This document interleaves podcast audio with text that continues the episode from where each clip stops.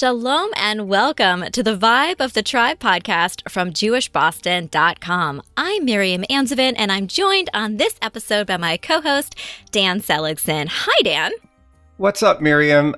What is the braha for the return of Shtisel? I'm going to need to learn it because season three dropped on Netflix and it has been nothing short of a religious experience for me. Before we dive in, consider yourself warned. This episode will utterly and completely spoil the season. If you haven't watched it yet and plan to, bookmark this pod and we'll be there for you when you're ready. So, joining us on this episode to unpack everything that happened in season three is friend of the pod, Dr. Shayna Weiss. Dr. Weiss is the Associate Director of the Schusterman Center for Israel Studies at Brandeis University and the expert we turn to when we need to discuss anything related to Israeli pop culture. She's the definitive Shtisel expert. Shayna, thank you so much for joining us today to help us emotionally cope with Shtisel season three. Thank you. I'm honored to be here and honored to achieve friend of the pod status. It is highly coveted. Yeah. So it's really hard to wrap my mind around this, but season two, back in the dawn of time, aired in 2016. A lot of life has happened for us and the characters since then. Let's start with perhaps the most obvious question How did they film this during the pandemic? The most important thing to realize is that Israel, as we know, vaccinated its population way ahead of everyone else. So they were able to resume filming with really strict pods and processing way before sort of, let's say, the American industry was able to. But it does mean that production was limited. I have not received confirmation of this, but I suspect that may be why the season is a little bit shorter. I have also heard murmurings that the reason why there's not as many sort of group scenes is because the the Shtisel cast, right? And there's a large cast of ensemble cast. If you think of all the kids or all the grandkids, that because of the pod's work, they weren't able to do some of the large filming that they were able to do otherwise. So let's let's kind of dive into this season. When the show first came to the states, we heard stories about how street scenes were filmed in ultra-orthodox neighborhoods secretly so that residents wouldn't get angry. And that to me seems appropriate because it felt like that first season that that there was something voyeuristic about this show and this look at ultra orthodox life. And I felt myself othering when I was watching this, like, oh, these people are nothing like me. And, and you know, they're my people now. Uh. And I've noticed this by the end of watching the season. These are my people. You know, I used to notice how they prayed before every bite and touched the mezuzah before they entered a room and and what they wore to bed and how a man and woman who weren't married, if they were having a conversation, they leave the door open a little bit now that's just part of who they are, and I, I don't see that as much. And I'm much more focused on what's what's happening in the plot. How has the show evolved as we have come to know the characters, and we're now uh, almost 30 episodes into it? Yeah, so I think if we think about the sort of heart of the show and the point of the show is that it's a family drama. It's a human drama. The fact that they're Haredi is obviously relevant, but to quote my favorite quote about Shtisel from Dov Glickman, who plays Shalom, in an interview, he said, they asked him his inspiration, and he said, uh, Shtisel is like The Sopranos, except instead of violence, there's challenge, right? It's a family drama. It's a drama of succession, succession love, etc. And obviously he's being funny because he's funny, but I actually think there's something really deep there. So yes, there is some voyeurism in the way there is with any other sort of show, but unlike other shows, perhaps maybe unorthodox, where the point is to gawk a bit, here the point is not to gawk. So if you're not familiar with it, it of course seems weird or different, but very quickly you realize that they're just like you. And I think that's very much the point of a show like this. Our characters are navigating so much trauma and heartbreak, and nowhere is that more immediately evident than in the very first episode. And oh I know gosh. when this episode hit, Twitter was like, oh my God. So let's talk about that mind blowing reveal. So throughout the first episode, we see Akiva and his wife, Libby, interacting. We see him painting her at the kitchen table, talking about rent, talking about when to get his, their daughter, Devorah, when she cries. We, the audience, see them in the back of a cab going to Akiva's new art reception.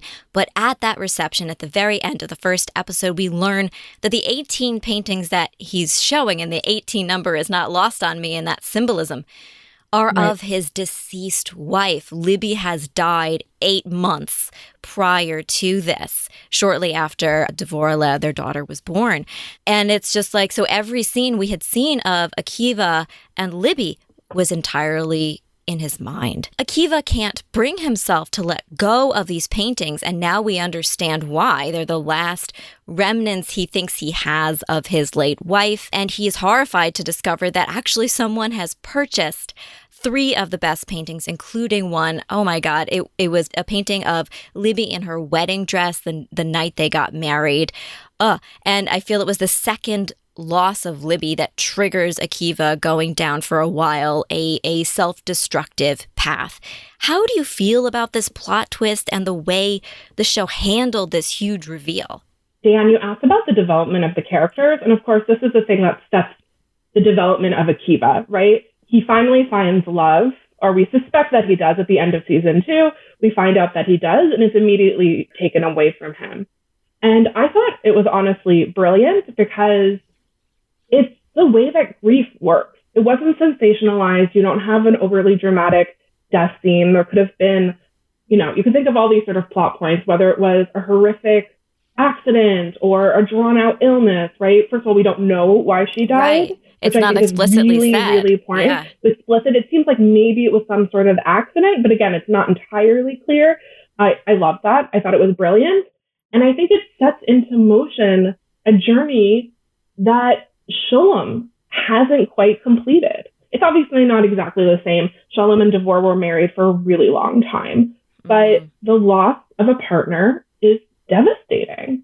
And I think it's a chance for Akiva to repair or to sort of take the path that his father ultimately, honestly, never really does and can't really do, um, and to see if he can do it. You know, I was thinking, I get like, you know, my Orthodox Jewish youth group um, experiences like come up, uh, you know, sort of flow out of me. But I was thinking of something I learned, which is a Hebrew phrase, Masa Avim uh, Avot Siman Labanim, which actually, um, so the deeds of the fathers are reflected in the children, which is actually mm. the original context is talking about how if you look at the book of Genesis, like Abraham goes down to Egypt, the Jewish people also go down to Egypt in the next chapter, so to speak. And I was thinking of that when I watched, and you know, it's not just a Torah phrase, it's also a sort of psychological phrase. We all are sort of living out our family's lives and what our family does. And the challenge to see is if we can do it just a bit better. But I thought it was necessary to really set it into action. I, you know, I got some flack for this on Twitter, but like, I don't think people really like watching happy couples live happy lives for the most part. You like it at the end, but right. it's like not super interesting, I think. So we need But you have to have that struggle. You right. gotta get that story, or else what? I'm just watching happy people be happy. Right. That's only fun for the last five minutes of a TV show. Right. That's our reward for getting through all the trauma. Yes. And one thing I wanted to say about the reveal and sort of in general, something that the season brought back is that the first season had some magical realism, which I loved, right? There was the whole thing with the heater and Dvorah and the heater and the um, Gemach, right? The loan society they have for heaters, which is how he meets Elisheva, who needs a space heater. And, you know, you can criticize it. I think it has to be carefully used. But I think when done well, it is so stunning. And it was done so well in the third season and didn't come up much in the second season. So I was really excited to see this Jewish magical realism come back. It has a sort of Gabriel Garcia Marquez vibe that I just oh love. yes, absolutely, absolutely. So aside from Akiva's struggles this this season, so many other characters are dealing with things. Some things are because of medical issues that people are facing, but also there's so much stress generated by the overwhelming familial and society pressure our characters face. Let's look at Giti, who is one of our absolute favorite characters. We absolutely love her. She's been through so so so much during these 3 seasons. And essentially at, at this stage in the show, all of her decisions are primarily shaped by fear of how what her family has been through before will impact the matches her children can make. Who are they going to marry? And I believe it's like the first episode where the matchmaker comes and like reminds her to be stressed out about it, which adds more to her um, than she really needed, frankly. She just wants to get something right as a family and do it right according to what she believes is um, expected of her. So her initial rejection of her son Yossele's dating Shira, who is a Mizrahi Algerian university student is a prime example of this because she seems great to us, right? Like Shira number one is amazing. But to Giti, it just like puts more fear on her. And it juxtaposes her situation where she's trying to do essentially fixing fixing everything that's wrong in her family so that everything will go okay in the next generation. And she still has this resentment against Lippy for everything he did in season 1 but we also see her interacting with another woman who's gone through a similar thing. And in that case the woman actually divorces her husband, gets a get. But Giti is still in this marriage. What do you think of Giti's character evolution over the course of the show and her kind of reactionary behavior this season? Two things. One, the discrimination against Sephardi or Mizrahi Jews in the Haredi world is very real. And it mm-hmm. often comes up in these contexts, in contexts of matchmaking and also in educational contexts. So I want to just say, obviously, that discrimination is wrong. Obviously, it's a huge issue. I'm really glad the show tackled it, um, especially because non-Israelis will see the show. I don't think it's something that's so known outside of the Israeli context. Everything I'm going to say after, I just want to make clear, doesn't excuse Giti's racist behavior. Right. But I think it's a trauma response. Maybe I've just been yeah. in a lot of therapy, but Giti refuses to face reality. She refuses to face the reality of her marriage. She refuses to face the reality of the changing world around her, of her kids doing different things. Yossele does not care that his wife is Mizrahi. He does not care that his wife is learn is studying fruit flies. Right? I love that. Like, get me some more Haredi science ladies studying at Bar Ilan. Like, right? Right. So fun. So great. She's so great. Like, she's made for, uh, and obviously she's beautiful, right? She's made for the for the audience to love. But Giti can't, she just can't do it. And she can't do it because she can't acknowledge what Lipa did, right? He's back, so she just pretends it never happened. So one of the things that happened in the past couple of years um, between seasons is that at Brandeis before the pandemic, we had a sort of ladies of shtisel event, which was really fun because Neta Riskin, Hadas Yaron, and Shira Haas came to campus. I got to hang out with uh, the Brandeis campus. I got to hang out with them for a couple of hours. It was amazing. They're amazing. But one thing Neta said really stuck with me, who plays Giti. And she said she thinks of Giti and Lipa as like the Odyssey, the ancient Greek story. So, right, you think of the story as the person who leaves, right? Lipa goes on this great adventure. And she said, a lot of times if you think of feminist narrative, feminist storytelling, we want to tell stories of women who are just like, who are just like Odysseus or who are just like Lipa. They go on these epic journeys. They go outside their world, etc. But she said the story that interests her, and this is her inspiration for Giti, is Penelope, the wife who's left behind. She's confined to her home, right, or to her neighborhood. Her world is small, but it is full of drama. And that's what she thought about when she thought about the story of Giti. You know, she said this before season three, I think, had even been started writing. But if you think of Penelope and you think of the resentment after a husband mm. comes home and the trauma and that just building up inside of you, that redirects everywhere else. And I think you really, really see that with Giti and why she cannot deal with the world changing around her. She just can't. Um, and, you know, there's a lot of hate towards her, but I find her so sympathetic. I do too. I, I understand exactly what she's trying to save everyone from and trying to avoid having other people go through. Unfortunately, she's doing it in, in a way that's actually detrimental. But she's so sympathetic. You really feel for her. And when you see her also juxtaposed with this other woman who does get divorced from a similar situation, um, you know you kind of feel like is she is she doing this because she really wants to? Is she trapped here? What does she really want? And and i'm not sure other than people to be you know she wants her family to be happy but how she goes about it is to make them profoundly unhappy. I, I, keep i keep thinking about when she um when she hired this woman to work in the restaurant and the woman started yeah. talking about the parallels between their situations she said get out. Don't talk about my husband. Get out. Literally this is a thought in my head get out and and that was just so so telling about how how much she she's was just struggling. rejecting that as being her real narrative of her life just total rejection of that. I do think it's interesting. I'm thinking back, Shayna, to what you said about the racism that she's exhibiting here. And I, I think the only other time we've seen something similar, unless I'm misremembering, is when Shulam goes to visit his other daughter, not in this season, but who's married to a Lubavitch man. And is the Lubavitch man also mm. Sephardi? Well, in the when so yes, that's more I would say intergroup. I don't know sure if she's Mizrahi or not, but there's also the season in the nursing home right? Yes. When Bubby has this sort of romance-esque thing with someone who's Mizrahi. And plug, I wrote about this in an article about the politics of Yiddish and Shtisel, but there's this sort of very sweet and very sad scene where Bubby, we miss you, Bubby, right?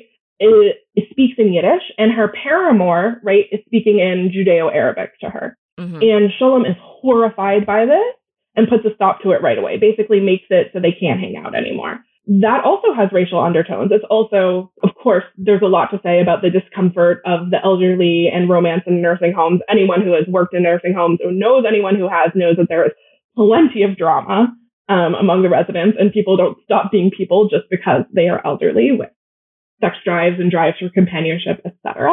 So that's part of it, but there's also the racial element as well. Um, this discrimination. And I think it's hinted there as a sort of a gentle example there because there's not a real relationship, right, between Bubby and her Mizrahi paramour, whose names I'm forgetting. I'm not even sure he has a name, which is telling. We have to go back. I'd have to go back and double check. Um, but this is real. This is the next generation. And I think this is something in general, what you see in Shtisel in the third season is that they are more self-aware and they are trying to take on some of the issues in Israeli Haredi society. We'll talk, I'm sure we'll talk about it later with Toby and learning how to drive and the issues of surrogacy, but they're a bit more so self-aware about the sort of changes and wanting to present that changes than they were five years ago. Yeah, let's actually go into Ruchami's story a bit, which deals with with a lot of these things. So, in a series of really heartbreaking flashbacks, we see that four years ago, she and Hanina had conceived a child, but unfortunately, because of health issues, she had to get a medically required um, abortion, and she was truly devastated. And she's she's told that she can't carry a child to term, which is, you know, since season one, we know that her thing that she really wants is children. She and Hanina think about surrogacy. They have meetings. They're actually like starting to go through the process. But really, Ruchami wants to give birth herself. She secretly has her IUD removed without telling Hanina. And then Hanina has to struggle with discovering after she's very, very, very pregnant that she's actually very, very, very pregnant and in serious danger and has to support her despite how fearful he is in that situation. The show has been pretty frank about reproductive rights for Haredi women in this season and, and the previous season, where we see Giti almost going through with an abortion herself. What do you think about the way Ruchami's story and issues pertaining to Haredi women and reproductive rights are being portrayed on the show? So, first of all, everything I'm going to say generally comes from an amazing book called Conceiving Agency Reproductive Authority Among Haredi Women by my lovely friend and colleague, Michal Raucher. I cannot recommend it highly enough. She's just incredible, and the book is incredible. We're going to definitely link everything you talk about in the show notes. Awesome. Awesome. So, just speaking generally about reproduction in the Haredi world, is that it's really important to realize that this community, while it values having a lot of children, does not have the same social norms that we would assume with, say, maybe evangelical women or Catholic women in the United States. They are not anti-abortion in all circumstances. There is some use of birth control and there is plenty of use of IVF um, and even of surrogacy as we see. But the most important point I picked up from Michal's amazing book is this idea that when Haredi women are pregnant, they are powerful, um, and their power comes from their pregnancy, which is really embodied, right? It's mm. part of them. So I think we really see that with Ruchami. First of all, anyone who, you know, this is true, I would say, in Israel generally, but definitely in the Haredi community, as soon as you get married within six months, a year, people are assuming that you're going to have kids and you're going to have kids soon. So Ruchami her friends, they are going to be either asking outright or at least to themselves, what are you waiting for? What's going on? Is there a problem? Offering advice, etc. Israelis have no chill, right? We know that. And especially among Haredi Israeli communities, this is the expectation. Socially, life will be hard for Ruchami until she has a kid because it's something to bond over. I remember a friend of mine who is Haredi got married at like 22 and moved to a, a Haredi neighborhood in Jerusalem for the year. And she told me that she couldn't connect with other people because everyone connected through their kids and she didn't have a kid yet. So I think it's really important to realize it's not just a personal thing, it's a social thing, it's a communal thing, etc. And what Michal talks about in this embodied pregnancy is that your power comes from the pregnancy and that it is an alternate source of authority, right? Saying, I know what I'm doing and I am playing this really powerful role that no one else can play. So she, in her understanding, doesn't need to listen to the doctors, doesn't need to listen to halacha, right? Halacha's pretty clear. She, there's yeah. no, it would be, I mean, like from a strict halachic point of view, like you should not endanger your own life to become right. pregnant. Right. In, in fact, when she has the the required abortion in the you know in the flashback, it's because halachically they have to do that. Her life takes priority, and that's like a key part of of why they did that. Yeah, and this is you know I don't recommend this, but this is Ruchami taking control of the narrative and her agency, right? In the only way that she can, or the only way she thinks that she can. So she does it, and she does it by you know, going against the system. And I think I think there are ways to see this as a feminist act. I'm not saying that, you know, putting your life in danger to have a baby is a good thing. I do think is it's very easy to be like, oh, those crazy Haredi women, all they'll do anything to have a baby.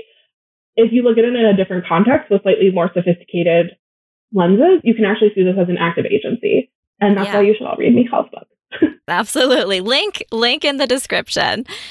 So let's talk about another female character, a new female character this season, Akiva and baby Devorah are saved by Racheli. Now, Racheli is actually the woman who purchased those three magnificent paintings of Libby. And Akiva's really trying to get them back because he cannot emotionally part with Libby, even in painting form. But Akiva, he's going through, he's going through it. And at one point, he's so drunk, he sends someone else to pick up Devorah from daycare. And of course, they pick up the wrong baby. It's funny, except it isn't because then Devorah gets taken away by, I guess, child child service services. Child would, services. What, whatever child called services. like welfare services, the equivalent right. of like CPS, right? So they they make the suggestion, oh, you know, to get her back, you should probably get married. That shows you're in a stable relationship and you're more likely to get your kid back. Well, lo and behold, I knew. I texted Dan the moment I heard that. I'm like, he's going to marry Racheli. And he does. She miraculously is like, yeah, yeah, I'll you know what? I'm going to help you. I will marry you and pretend to be your wife and will actually be your wife, but act like we're really together so that they can see it's a stable situation, give us the baby back. And that actually works. But Racheli then reveals later on she struggles with bipolar disorder and she does have this deep seated expectation that anyone she loves will eventually walk out on her, including Akiva, who she really does come to love. And she faces such stigma for her mental health struggles. For example, Shulam has been like, oh my God, this woman is great. She came and saved you. Let go of, of Libby and, and be with Racheli. And then they have a conversation where she reveals that she does have this disorder and he immediately flips on her so fast and she knows that. She knows it and there's this really sad line where she says sometimes i forget that not every story is for everyone but thankfully, Akiva does realize how much his fake wife has become his real wife. And I, I love that he actually stands by her, rejects, uh, Shulam rejects that stigma and is with her. But while I'm watching Racheli, and, and Shane, I know you and I had a similar kind of idea. I don't know if about the same character though. That Shtisel here is creating a character that fits the paradigm of the manic pixie dream girl, which is this trope character of this amazing f- woman character who exists to help a sensitive male artist like understand how to appreciate life. Do you feel that Racheli fits this paradigm, or is this a, there another character in the season that you feel is the manic I, pixie dream girl? So first of all, is literally manic. Um, yes, and and I I'm using that phrase. I wanted I want to just clarify here. Yeah. The phrase manic pixie dream girl is not meant to connect with bipolar disorder. It's a right. trope character description. So I just want to clarify that I'm not referring to her as actually manic. These are two different ideas. Right. But I think it's important to note and also sort of explain. So it's funny because as you said, we were talking about this and I thought Libby is also some sort of manic pixie dream girl. And I especially think this because I actually don't think Libby's character is developed that much. She's mm. beautiful mm. and she's yeah. familial, literally cousin marriage. His cousin. Right? It's another topic to discuss, Haredi cousin marriage. I have a friend doing a dissertation on this. You know, big year for cousin marriage also if you watch Ramy or cousin interactions, let's say. We'll say that. And, you know, I think the two women are similar. They're both so beautiful and they both dress really well. Like, right? Like, get me Libby's clothes, get me Racheli's clothes. Oh, job, that apartment. Everything. That apartment was amazing. Racheli's apartment. Oh Racheli's job. Racheli's apartment. Incredible. Right. They don't say exactly where it is. It seems to be like maybe in Baca or something like that. But like beautiful garden apartment in Baca, that is like living the dream. That is, you know, real estate, Jerusalem real estate porn compared to, no, but I think it's important because like compared to Geula, right, where the family lives, which is small and narrow and like, you know, they're obviously wealthy families there, but it's a poor neighborhood. And then you go to Baca, right? Like it's full of light, get into plants, you know, everyone gets into plants, which I love. It's like very pandemic of this whole season. There's a lot of plant discourse. But going back to this idea of like a manic pixie dream girl, I do think Shtisel suffers from this. I think while the female characters are often really well developed, I do not think Akiva's love interests are as well developed. I think we see this with Elisheva, who I love. Yeah. Justice for Elisheva. Ayelet Zurer, who is such a great actress. Why, why does Akiva like them? They're pretty and mysterious. Like, okay. Also, you know, with Racheli, I think it's really important to point out that she's really wealthy. One, yeah. this allows her to do what she does, which is not a usual job for Haredi. You know, they're not a lot of Haredi women art collectors when you're wealthy in the Haredi community, and this is, you know, sort of true for any community, you can bend the rules a bit more. And then, you know, if we think about her bipolar, and again, I also, and you know, I think you alluded to this, I'm not speaking about this as diagnostic or whatever. I'm thinking about sort of the tropes that this plays. One is that, as the show does a good job of, it's something that the Haredi community really struggles with and doesn't know what to do. And if someone has taken any substances whatsoever, so like any SSRIs or, you know, sort of Prozac or that kind of thing, they're seen as damaged. So mm. all the more so for someone who has a more serious disorder, right? I think it's important that it's that it wasn't just like, oh, she's a little anxious or whatever. I do think in the Haredi community, while it's not perfect, there is some awareness of that.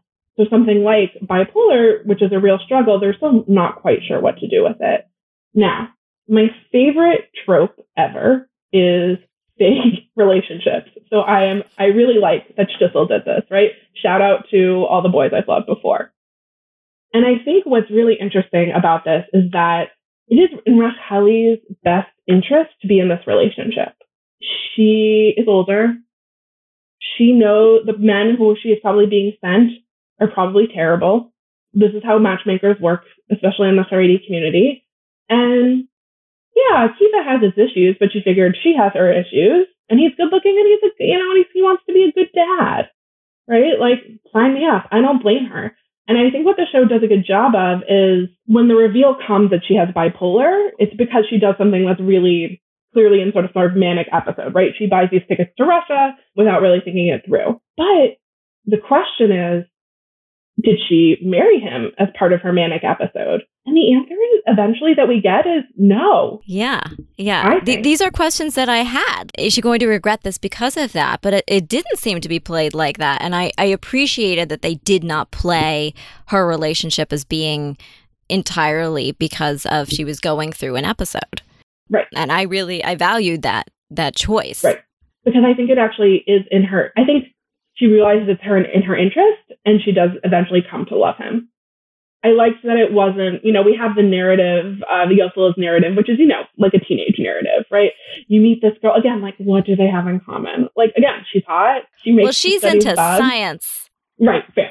He, but he doesn't find that out right away. That's teenage love, and that's fine. There's nothing wrong with that. But I really liked that Racheli and Akiva's relationship was, I think, more mature and not just oh all you know and not just young love hormones etc right right. And we're going to be talking about that a little bit later with some other characters and how well this show does show romance relationships from like a teenage years to middle-aged elderly and they uh, they treat them as valuable stories regardless of the age group and i think that's really important. I want to talk a little bit more about the plot line involving Dvorah and child services, which watching that was super distressing to imagine that my children could be taken from me for a mistake that, yeah, kind of major, but like everybody ended up resolving it and everybody got the right baby back. I, and it made me think about the relationship between child services and the Zionists, which would be the secular Israeli government and civil service, and their relationship with the Haredi community. That relationship has evolved. I remember in, I think it was season one, there was a Yom Ha'atzmaut flyover and fireworks celebration, and they were freaking out saying, don't bother with the Zionists, whatever. It was kind of shocking to me because I was not aware of, of this kind of hostility or animosity that they had toward oh, Israeli damn. civil society. So I, I knew that, that I knew it was I, I knew that they weren't best friends. I knew that they had issues about the army and so forth. What are we learning as the show goes on about this, what I think is a complex relationship between this community and secular Israel? Yeah. So there, it's definitely an evolving relationship. Sometimes you'll learn, oh, ultra Orthodox Jews are Haredim, they're anti Zionist. And like, with the exception of a small group of people, that's generally not true. And you'll see that because, and especially true in Israel, um, because in Israel, you have to live in the society where you are. It's very easy to say, you know, for, to be extremely anti-Zionist, let's say, when you live abroad, which is why, exactly why Nahum, who lives abroad, right, until basically this season, is anti-Zionist. And he thinks that his brother has gone soft. He thinks that his brother and his family have given up this sort of traditional anti-Zionism. What I would say now is more common, again, there are radical exceptions, is what I would call a non-Zionism, an a-Zionism, a sort of if you can't beat them, join them. There's still definitely tensions. The child services is a tension. This is something that has come up before in Israeli society. About 10 years ago, there was a kid who was taken away from his mother. Seems like maybe the mother was starving the child. Something weird was going on. And there were riots in the Haredi community because if you think of the importance of the family unit, if the state wants to interfere in the family unit, that's a huge, huge threat. And I think that's a really interesting way to show those tensions. I do think what probably would have been a longer process was probably simplified for TV. I mean, like anywhere else, right? Of course, if you're in a if the teacher thought that the child was really in danger, the child could theoretically be taken away. But what's more likely was maybe she had called before, maybe there were other instances. In real life, there probably would have been a hearing and a warning. I do think it was set up because of drama. But have there been incidents like this where the community has rallied around the person who may have been mistreating the child to prevent them from prevent the state from taking them away? 100%. Here it's pretty mild. Here it's like, oh, get married, etc. He's not really abusive. He had a bad moment. But there have been cases where it has sort of felt has seemed otherwise. It's obviously not the exact same thing here, but I think it's similar to the ultra orthodox community or any really close community relationship to abuse of minors. You don't want the state to get involved because the state will destroy the system. And again, I'm not excusing it. There are obviously horrible victims, but I think you can understand why there are these fears. And child services breaks up families. It's what they do, right? It's because they need to, hopefully, but it's what they do. So you can see why child services and welfare services is so touchy. And they know that, right? If you notice, um, at one point they send a social, the social worker they send to the home is clearly modern Orthodox. She's not Haredi, Yeah. but she knows how to behave around Orthodox people. That's very much on purpose. Interesting because you know I'm thinking now about the pandemic and the tension that arose between the ultra orthodox community and the Israeli government about keeping study opening and allowing for um, group services and minions and that kind of thing. And I'm just kind of you know I, I I kind of wish that the show could have shown us a little bit of that because we do see studying in pairs in big rooms with lots of people and that obviously was something that Israel tried to shut down last year. Uh, and I don't recall that went too well. Is that right? No, no. So also, what I'm hearing, you know, I'm talking about now, I'm talking about like government responses among the Haredi community. Obviously, there was a range of responses from being very strict to not particularly caring at all. It's funny because my friend Sarah Hirschhorn, shout out if you're listening, was like, do you think Shalom would have kept his cheder open during the pandemic? I think the answer is probably yes, you know, which says it's something about I did Shalom's character. wonder, like, unless it was somehow beneficial for him to close it, then he would have. A but, large donation to the school. Right, right. I'm like, right. what? well, I thought he would keep it open, but maybe there would be a reason. Yeah, not not the like health and safety reason, but a different reason. Right. He, the, right. There are a couple of things going on here. One is that, like, the Haredim there, as I said, have sort of made their uneasy peace. But when it seems to threaten Jewish life. And for them, what is and for this community, Jewish life is the the Beit Midrash, right? The Beth Medrash, the house, the house of study, and the home, the family home. And you're saying you can't do this? That's threatening. It's easy for us to be like, why don't you know, you know, why don't you just stay home? Why don't you learn over Zoom, etc. And a lot of people did or learned over telephone. But if you think about from a, a social level, that's terrifying. There was fear of what are people going to do? Not like they want people to go home and watch Netflix like I did or all 15 seasons of the Below Deck franchise. Thank you, Bravo. Right? They want the men to study. They want Shabbat meals to happen. It's the only acceptable social outlet. And it's also a huge break. I think of for me how hard it was to stop going to friends for Friday night dinner and I consider myself observant, but I'm definitely not ultra orthodox or Haredi any stretch of the imagination. And that was really hard for me. I miss it. I'm, you know, I'm getting vaccinated today. Yay. So I've been thinking about it. So you think about it on the societal level, and then you have the political level, which Shtisel obviously wants to avoid. Bibi's government and the part, the power of small coalition parties. The ultra orthodox parties can bring down governments the current sort of unofficial leader of the ultra Orthodox community is an elderly rabbi in his 90s. It is, think of how I say this gently, it is not entirely clear that he is fully capable of his facilities, right? Um, he is, he has spokespeople, often I think it's a nephew or a cousin who's much younger, who I think is honestly my age or whatnot, who translates what Rav Kanievsky is saying. I think it's pretty obvious that he's being manipulated by groups of people around him, or at least maybe not represented honestly. And Rav Kanievsky was very, or his friends or his, you know, handlers, was very against shutting the yeshivas. And what Rav Kanievsky says, the parties do to some extent. Bibi knows that. And we saw levels of unrest this summer that we haven't seen in a long time. I usually am of the most Haredim are, are sort of Zionists on the inside, even if they don't wave an Israeli flag, they don't have issues with the state, etc. We see a lot of what we call Israelization, which is, I don't love that term, but it's there. I had my doubts this summer when I saw buses burning in Bnei Brak. But maybe it's because the Haredim have become sort of like others, right? Like if you think of sort of like protests in America, whether they're Jewish protests or other against the pandemic. Maybe this is a sign they've actually assimilated more than we've realized. Yeah, that's an interesting take on that. I do want to talk about one of the most powerful moments for me, which kind of circles back to the magic of Racheli. Mm-hmm. Earlier in the season, he tries to paint her. He can't paint her because Libby keeps showing up in the background. And to her credit, Racheli kind of knows that that's what's happening, even opens the door to let the imaginary Libby leave, which I think was pretty amazing and perceptive of her. That. But so, like, he can't paint her, he just can't. And he, he then he has this dream about Shulam burning all these paintings of Libby, like destroying Libby's life, just burning those paintings. And that makes this change for him. And he does finally paint Racheli, and he paints her enthroned in flames, unburnt like a from Daenerys Targaryen. It's a glorious image. What did you think of that moment?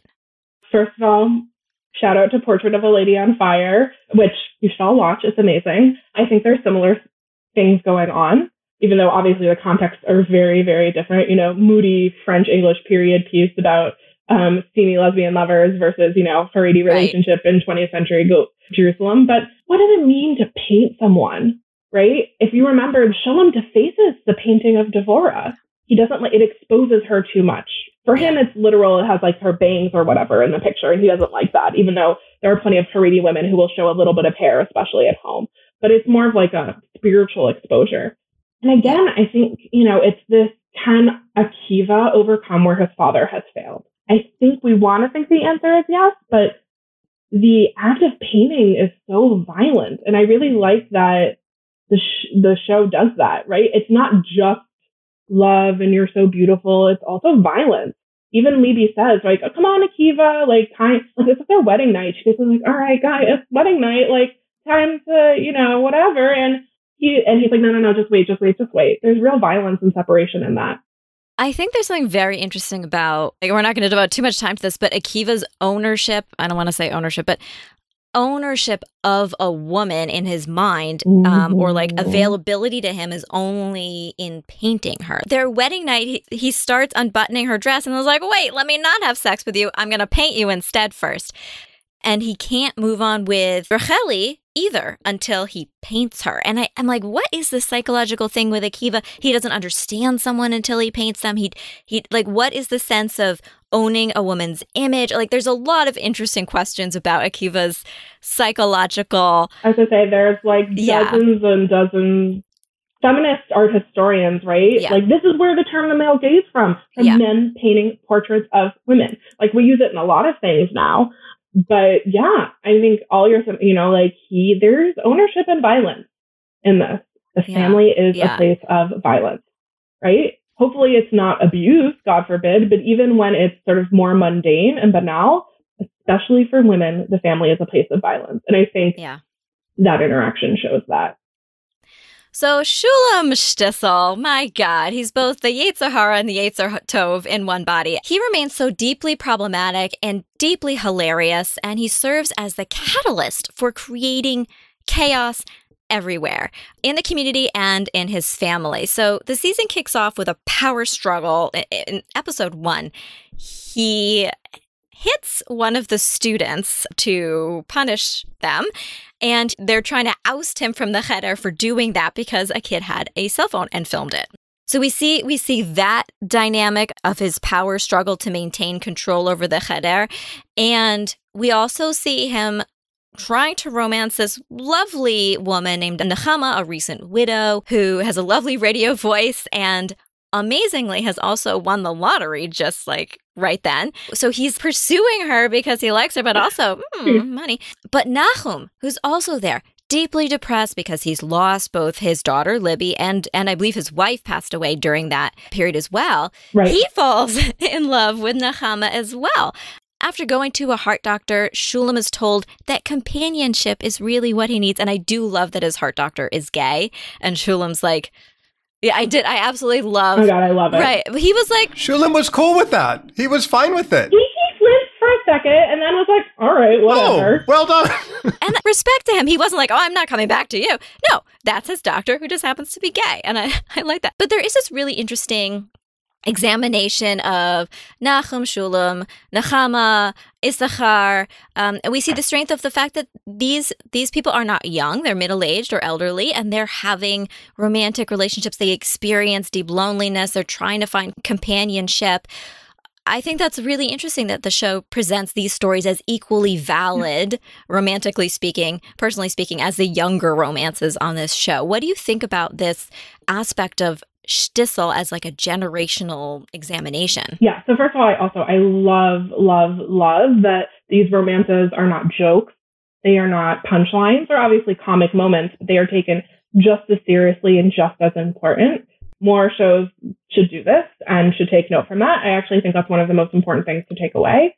We see where Gitti gets it from. You know, Shalom is stubborn, right? Shalom represents an old school view. You know, I think it's important to point out without excusing the corporal punishment corporal punishment was really, really standard in the Haredi community. Yeah. It was only people my age, for lack of a better term, you know, who have kids, who they're the first generation who are really speaking against it. And they say because, right, it's the WhatsApp groups. This is crucial for understanding the Haredi community. This is how you get news. I love that note. Yeah. Yeah. So It's in the WhatsApp groups. the. WhatsApp groups. These WhatsApp groups, Israelis will form WhatsApp groups for literally anything. Your building has a WhatsApp group. My um, my roommate in Tel Aviv, the dog park where she took her dog to, had a WhatsApp group. Then she was always telling me about the drama about it. So you know, your kid's gone, you're in a WhatsApp group for the grade. There's just dozens of them. My colleague at um, Brandeis, Yehuda Mirsky, also shout out if you're listening, somehow got on the Gabbis of Jerusalem WhatsApp group. So it's like all the people who are like running the shul, not like the rabbis, but the gabbis, the people who just sort of like make sure services happen, etc. And it is wild. People share news, people share politics, etc. So you can imagine this is how the social media sort of works. Um, and Shalom isn't made for that world. He's just not. And he can't handle it and he's too proud to admit it. They've been trying to get him to retire for a long time. And this is just really, this shows how utterly not with it he is. Um, yeah, the kid was obnoxious, but you can't slap a kid and call them a mechutzaf anymore without consequences. It doesn't look good. I want to talk more about Shulam. I could I could do it all day because he's such such a fascinating. Iconic for me now character. He is oh, this. Oh, he's amazing. He's this misguided or often misguided patriarch. He is the center of this of the series in my mind, in which a lot of other stories are orbiting. He is this blend of unbearable, unintentionally funny, occasionally intentionally funny, misguided, intolerant, scheming and he is so important to his family despite his flaws. For his occasional awfulness, he has this sweetness that makes him impossible to just fully dislike, even at his most awful. Like, okay, all right, it's Shulam, it's all right. What we talked about this a little bit, but Shulam during the pandemic would would fascinate me. I wish that we had seen that, and also sort of Shulam as as someone who also, despite himself, is evolving. I think the jury is still out whether we want to see COVID actually portrayed on any television shows. I will say that while they were filming during yeah. COVID, it was written before. That's one of the reasons why it took so long is because they had to wait to film. So I don't begrudge the writers um, or the show for not dealing with it. I think, you know, sort of time will tell if we feel it represented. But in preparing for this, right, we wrote, we were thinking of someone, some of Shulam's just like amazing uh, lines, right? When life gives you lemonade, drink it. Tell Toby to go hug that woman, right? She's a Jew. Who is she? You know, yes. she's a Jewish woman who needs a hug. She's a Jewish woman who needs a hug. I love people just staring at him when he says these things. Like, what the hell did you just say? What? Right. Garlic helps you make decisions, right? Like, there, same, same. Right. He's so funny. And I think, you know, problematic fave is overused, but when someone's family, they're your family. And like, you just you can't help but love him despite himself. Dov Glickman, who plays Shalom, is really, I mean, he's been on plenty of movies and TV, but he's really a theater person. And I think you just see that so much. And that's where he became really famous. The deadpan, the physical acting, the faces that he makes, it, it's just incredible. I honestly forget that I'm watching an actor act and I'm just like, this person is hilarious and amazing and awful at the same time. He brings everything. He brings everything. Is he the anti-hero? The hero? What what is he? He's just I don't know. I just love him to bits. Because he does have so many so many wisdom things he says that are profoundly wise, but he may say them accidentally or he may mean something completely different. But that's like one of the charms of his character. But yeah, I do want to talk about some of the other very very funny things that are yeah. in this in this season. I think the shtisel inside a shtisel oh. is like the show inside a show is great. Can we talk about that a little bit? Like how funny it is? Yeah. I heard an interview with one of the creators, Yehonatan Indursky, who himself comes from a um, Haredi background. He talked about that the show they felt that they needed to respond somewhat to how the sort of TV landscape had shifted. There are so many shows about ultra Orthodox Jews in Israel. I am actually in the process of writing an article and I keep redoing my list because there are just so many. I like added another one today. And the show felt they needed to sort of make a nod to that. And he said also that there are these sort of fixers. In the Haredi community, it's mm. a lot of black market or off the books businesses. You know, most people are not highly educated, especially the men. So they, there's a lot of small businesses. So a guy who brings other people who can show up for the shoot, right? Like you're a secular Tel Avivnikim coming to Israel for, you know, coming to Jerusalem for the day to shoot your big crowd scene. Like, you have no idea how to get 30 Haredi guys to show up in the background. No, but your friend Shmuley is a friend of a friend, like, of your, like, one sister who became Haredi, right? They can do it for you. This is classic B'nai Brak business. I did love that he ended up not getting any Haredim and he ended up getting um, like hipsters. Yeah, guys who were drinking right. pour over coffee and talking about how the temperature that they achieved before they poured. Yeah, so good. And but and um so Johanna Thompson that was based on a real story that he had heard. And also I will say there's another show, Shabab Shababnikim, which I love. I think they call it the new black in English and its marketing. I think it's on ChaiFlicks, one of the new like Jewish streaming series. So they had they called for people for extras. And some of the extras then got kicked out of yeshiva for being on the show. And it was just a whole thing. And like the actors of Shabbat oh. team got together and were like, we just want everyone to like get along. You should let them back in yeshiva. And like, uh, okay, I obviously am not a man in yeshiva and not, but like, I don't blame the rabbi for being like, you can't be in the background of a TV show. So I think this reflects the tensions of representation and like what it means. And of course, shout out to Jerusalem's hipster population, which is definitely there and is definitely sometimes very confusing. Came through. They came through. They came through. They came through. The other thing that I mean, look, Zvi Arya is comedic gold. Oh my god, I love him all the time. My god, I, I rarely laugh harder. I mean, like throughout this this season, he's super super funny. But there's a plot point in this season that was particularly amusing to me. Okay, so Toby, his wife, gets a car. She gets first of all, she gets her driver's license, and then she gets a car. And he's so verklempt about this because, oh, a woman shouldn't get a driver's license. Oh, they can't, our community can't see that we have a car parked in the neighborhood. So he tries to get her to park it elsewhere, but he knows secretly it actually benefits him. Like he likes being driven around by his wife who has a license. But in a really, really, really funny scene, she accidentally locks him in the back of the car and leaves him there all day. Then he gets super dehydrated, and when he's rescued, he can't say what actually happened to him. He can't say it's because I was locked in the back of the car, because that would admit owning a car and that his wife has a driver's license. What is the the Zvi Arya like? What? Is- so first of all, I love that. I don't know if it was like a fully a bottle episode, but it was pretty close. Yeah. Um, when yeah. It focuses really on one character or one and this part this couple. First of all, the show does a great job of showing how Haredi women are often more I don't want to use the term assimilated. Maybe we'll use a favorite like from English term with it.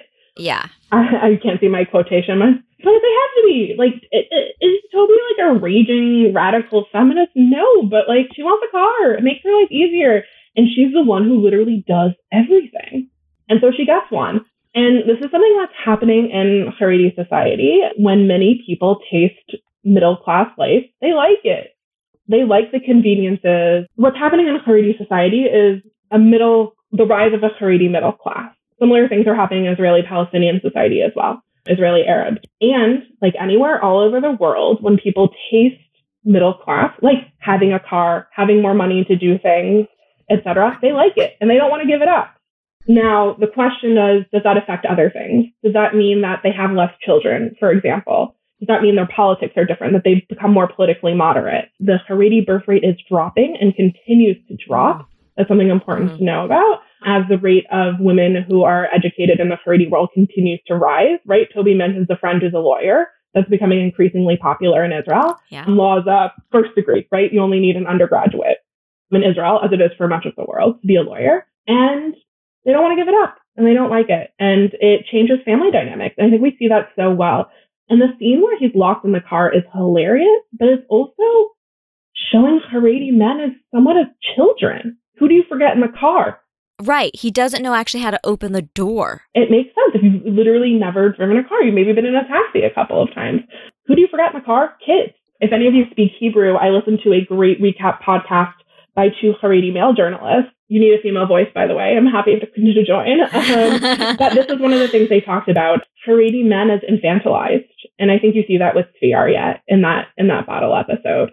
I do just want to mention before we move on to the next thing. There's just like a couple other really really funny things, and what I loved is how Shulam always has to offer like a very unique beverage to whoever is visiting, like he's talking to or visiting. Like in addition to saying when you know when life gives you lemonade, drink it. Like he's so about beverages. But my favorite this this season might be when he's offering uh, soda with a little bit of grape juice from Kiddush on Shabbat. And like, what? That's a drink. I was like, oh, okay. I didn't even think. It, well, so first of all, that's a spritzer. Any fruit juice with seltzer. that's so. like what you know my parents and my grandparents made me drink because it's too much sugar if you drink, you know, just by itself. I used to hate it. I used to think they were so mean. Guess what? My favorite thing is now. I will buy a bottle oh. of fruit oh. juice and add a little bit of it to my seltzer you know, we all become our parents. I love that. I think it just shows that Shalom is inherently loving. I'll also say in, it is always in those crappy plastic Israeli cups. like, ultra Orthodox community has probably the highest rate of use of disposables. Um, I don't want to say in the world, but definitely it's very, very high. Israel has some of the highest rates in the world. Yeah. Toby actually says she's switching to like, what does she say? She's like, yeah, we're trying to get rid of disposable stuff. Right. Do you remember this scene? Yeah. Yes.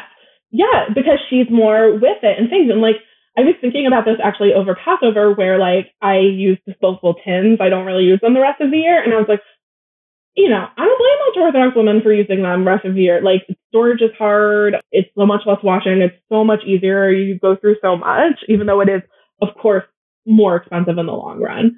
But yeah, I just love that life. But yeah, it, with Shalom, it just shows like he just really wants to love and be loved. This wasn't a Shalom line. This is a Lipa line.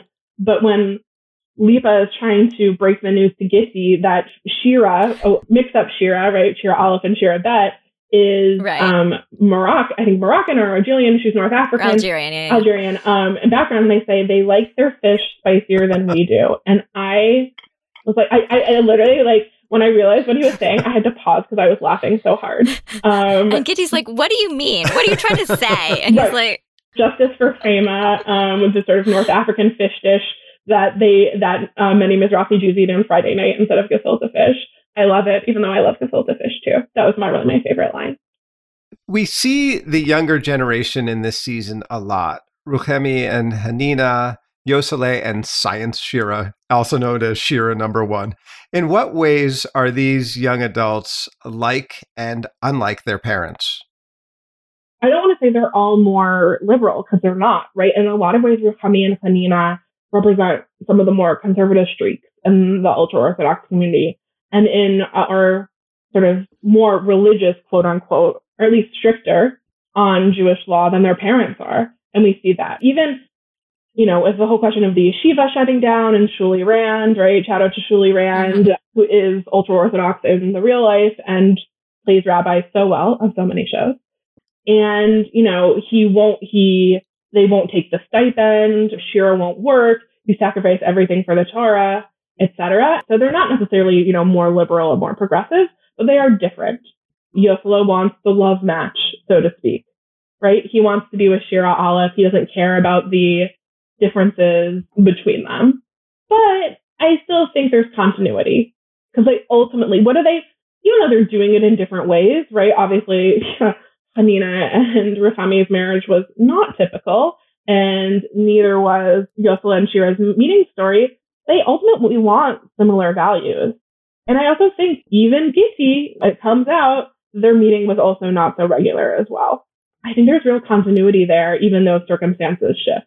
So, season three is in many ways about saying goodbye. Ruchemi records tapes for her future child in, oh in case she passes away. That was devastating oh to my watch. God. I mean, that was so emotional. Yeah, I bawled every time that came up. She makes, you know, one tape for each birthday. It's just incredible and so, so moving. And Hanina actually finds the tapes and listens to them. And that's part of like the thing that motivates him to support her. But in one bit, she says, I'm not gone. I'm just in the next room.